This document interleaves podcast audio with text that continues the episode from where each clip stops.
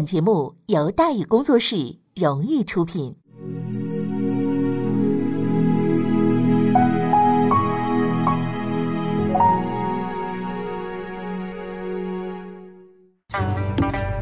说书唱戏劝人方，三条大道走中央，善恶到头终有报，人间正道是沧桑。给您续上一杯茶，我慢慢的说，您细细的品。听大宇话说。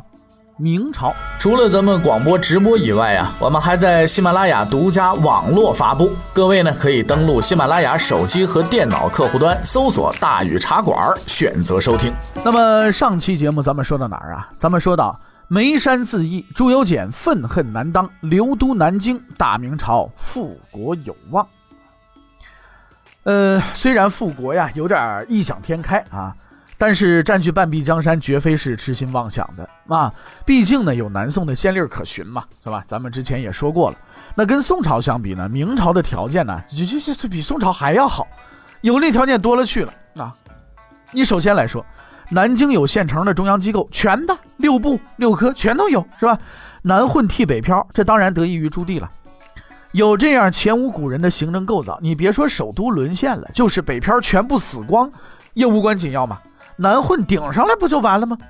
南京的六部两院早就挤得满满当当，什么尚书、侍郎、给事中啊、都御史、司礼太监，一个都不少，根本没必要什么小范围酝酿再开表决会。南混摇身一变就成了南漂，连任命文件都省了，人家以前就是，对不对？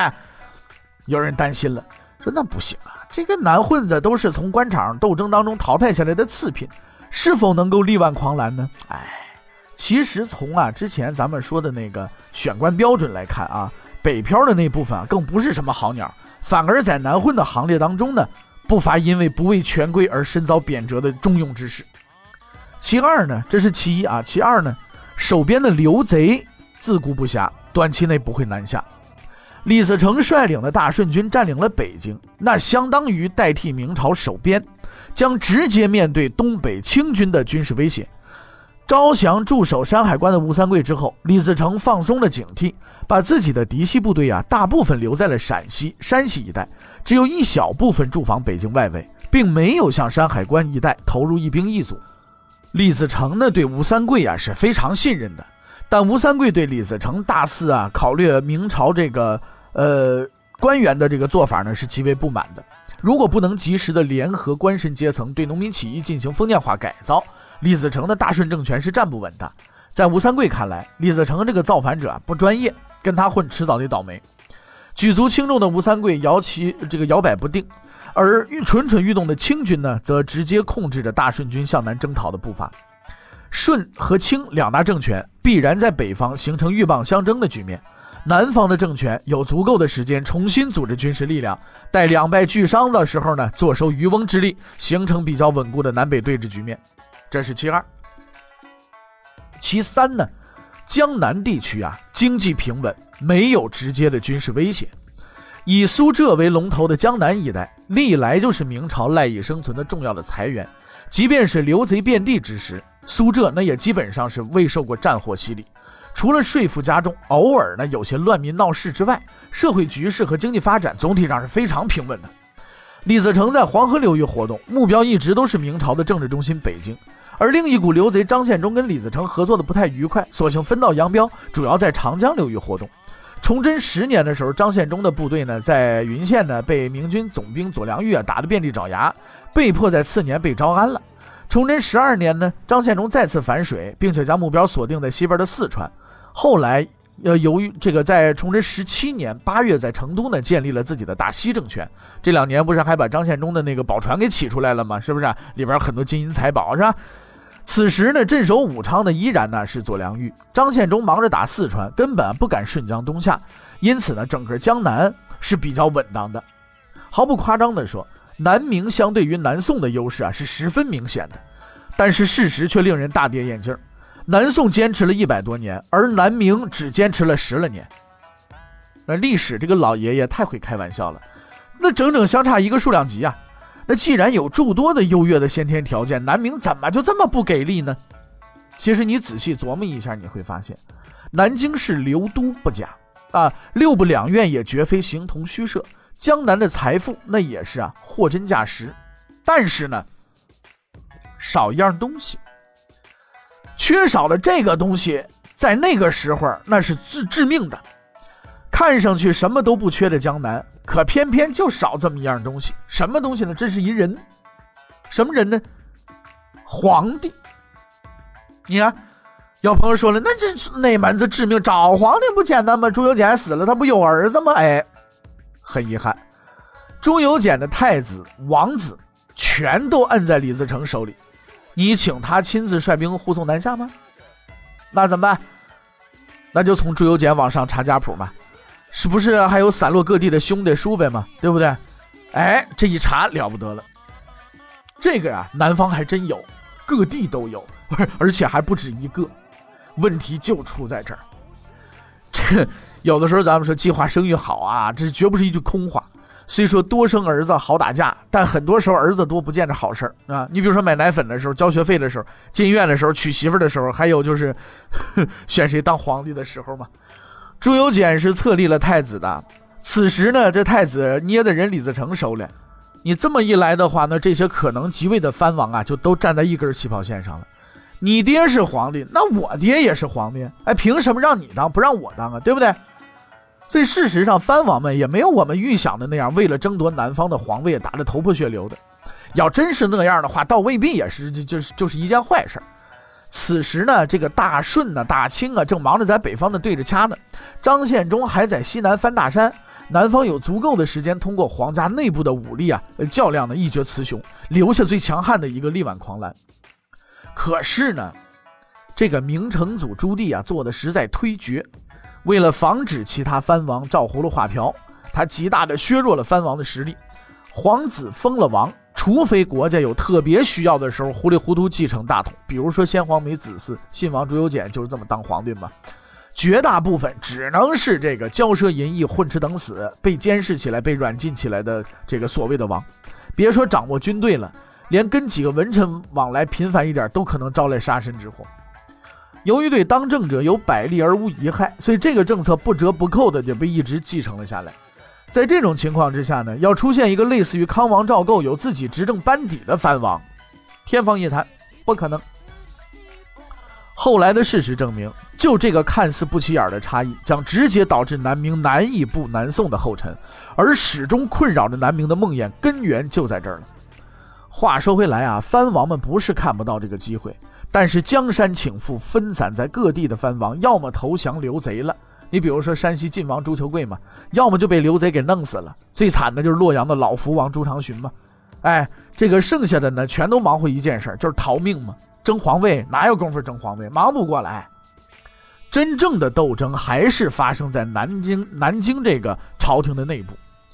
三月二十九，北京失守的消息传到了淮安，南京很快就得知了这一消息。北京朝不保夕之时，北漂们的反应是诸臣皆惶恐莫对，须系泪成结。那么南会又是什么反应呢？那个时候有一人叫陈真慧，又叫陈定生啊，撰写的《书事七则》里边是这么记载的。他说：“南中诸大佬每集议事堂，为相向传媒，竟日无一语，或仰视乌之福斯，多皆而已。”问曰。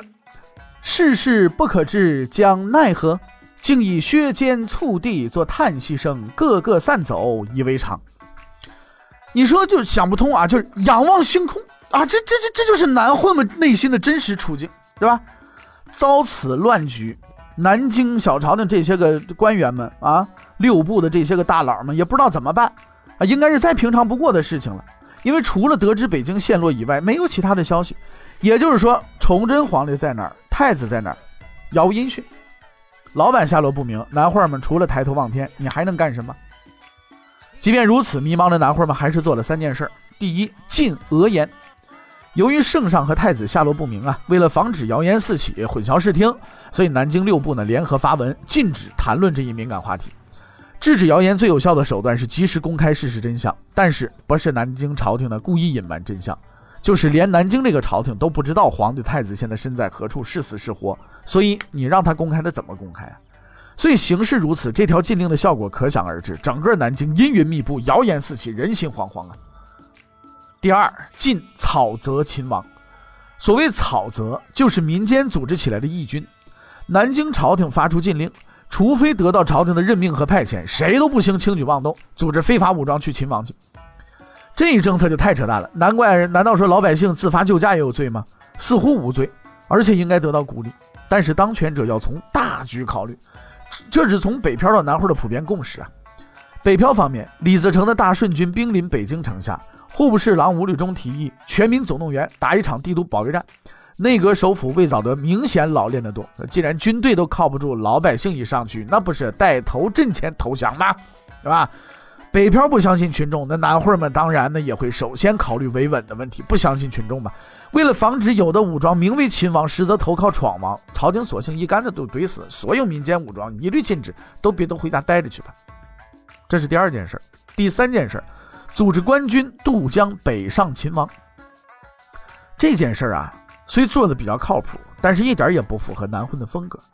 莫非说国难当头，混混们决意洗心革面，改弦更张？哼，本性难移呀，谁都别想。前面咱们提到过，虽然绝大多数南京官员都归入南会一类，但是有极个别例外的呀。他们的职位没法混，像北漂一样实力的，得需要这个卖力气干活。具体来说是三个人：南京兵部尚书、南京守备太监，还有提督南京军务。其中呢，这个南京兵部尚书啊，是刘都的百官之首，既有文治权，又有统治统兵权。属于如假包换的南方实权人物，南会的大佬，能够号集武装力量北上秦王的只有这么一个人。此时担任这一职务的是著名的明末抗清英雄史可法。史可法字献之，河南降福人啊。崇祯元年的进士，师从东林党人左光斗，历任西安府推官，还有户部郎中。崇祯八年，随兵部侍郎卢象升率军平贼，两年后升任都御史。崇祯十四年，总督漕运；崇祯十六年，任南京兵部尚书，参赞机务。四月初一，史可法携南京官员发布的南都公檄啊，并且呢，在四月初七率南方军队渡过长江，决心值此宗社危情之际，整军北上救国于倾颓之间。且不说史可法能够调动的军队啊，少得可怜。就在他率军渡江北上的第二天，就四月初八，崇祯皇帝殉国的确切消息终于传到了南京。老板都归西了，你擒谁去？惊天逆变，南混儿一下就炸开了锅了。不过呢，这个混乱的局面呢，没有持续多久，南混迅速统一了行动方向。老板既然成了吊死鬼，那当务之急呢，就不再是北上擒王了，哎，而是选定新老板。由于崇祯皇帝的太子、儿子都捏在大顺军的手里，是死是活尚不得知。那么等太子南下监国已然是不可能了。其实崇祯还有一个儿子幸免于难啊，就是大名鼎鼎的这个朱三太子朱慈焕啊。他其实不是太子，而是朱由检的第五子。由于老二呢死得早，老四、老五又是同年，所以呢朱慈焕被换为朱三太子。啊那北京沦陷后呢，朱由检的太子啊和其他几个儿子呢都落到了李自成手里。朱慈焕呢，却侥幸逃脱，但没有人知道他逃脱，更没有人知道他是死是活。朱慈焕没有奔着南京去东山再起，而是想借此啊隐匿江湖，远离灾祸，就过个普通老百姓的日子得了。后来呢，这个朱慈焕呢是隐居江湖了啊，生活在浙江。南明覆亡以后呢，朱慈焕一心做老百姓，可是却冒出不少打着朱三太子旗号的，这些人呢掀起了反清复明的运动。盗版的朱三太子一波未平，一波又起，中途又赶上吴三桂等人的三藩之乱，哎呀，更是让朱三太子之名深入人心，这让清廷呢视为心腹大患，决意查出原创的踪迹，以绝后患。后来在康熙四十七年，屡次成为别人造反旗帜的朱慈焕呢，终于被清军呢给查获了。只想平静度此残生的朱慈焕躺着中了枪。康熙以朱某虽无谋反之事，未未尝无谋反之心为名。将朱慈或朱慈焕呢给凌迟处死了。当时没人知晓朱由检儿子的下落，于是呢就轮到藩王来递补。在藩王当中呢，就血缘关系而论呢，有资格在南京承继大统的，呃，基本上呢可以锁定为四个人：新福王朱由崧、惠王朱常润、啊贵王朱常莹，还有陆王朱常方。四选一又没有标准答案，无聊多年的南会呢，终于找到事儿做了。呀，纷纷振作精神啊，在评委席就坐啊，一个个上来选进行海选啊，看才艺，看表演，是不是？各种各样的是吧？各式等样的这种表演。那么我们接下来呢，就来看看这四位选手啊，都是什么样的形象。一号选手新福王朱由崧啊，崇祯皇帝朱由检的堂兄，他的父亲老福王朱常洵呢，是万历皇帝朱翊钧的第三子。崇祯十四年正月，李自成攻陷洛阳，架了一口大锅，把三百六十多斤重的福王伴着几只鹿呢一起给煮了，叫福禄宴。朱常洵死了以后呢，侥幸从洛阳逃脱的朱由崧啊，袭成了这个福王的爵位啊。二号选手呢是惠王朱常呃朱常润，是万历皇帝朱翊钧的第六子，崇祯皇帝朱由检的六叔。哎，万历二十九年封了王，但一直到天启七年才就藩荆州。张献忠率领的刘贼兴起之后啊，朱常润被追的呢是上蹿下跳，终于看破红尘，皈依佛门。虽然依旧四处跑路，但是终日终日呢礼佛参禅，不问世事了。三号选手呢是贵王朱常莹。她是万历皇帝朱翊钧的第七子啊，惠王朱常润的同母兄弟，呃，崇祯皇帝朱由检的妻属啊。天启七年呢，就藩衡州，就是今天的湖南衡阳。后来呢，被张献忠啊撵到广西避难去了。还有四号选手陆王朱常方，朱常方呢是陆简王朱义流的第三子啊，隆庆皇帝朱在后的孙子，崇祯皇帝朱由检的堂叔。万历四十六年，袭封陆王。在音律、绘画、棋艺等方面呢，是颇有造诣的。经过这个环节的比拼呢，四位选手的人气指数显示呢，支持新福王朱由崧的呼声最高。大家普遍认为，朱由崧的父亲居长，符合立长不立幼的选拔原则。朱由崧和崇祯皇帝朱由检系同辈继承啊，虽然是弟中兄级，但叫侄中叔级的其他选手呢更合理一些。朱由崧逃难过年啊，几乎成了丐帮。与宫阙随行的其他藩王形成鲜明的对比，哎，特别的好，所以人气彰显着威望。如果没有问题的话，本次选四总决赛呢就可以提前结束了。可是，东林党的评委举起了否决牌。那么，东林党为什么要否决呢？欲知后事如何，且听下回分解。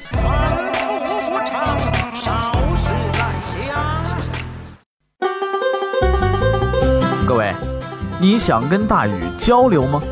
你想跟大禹辩论吗？你想给大禹指出错误吗？来微信吧，微信搜索订阅号“大禹茶馆”，哎，就能实现了。记住啊，禹是宇宙的宇。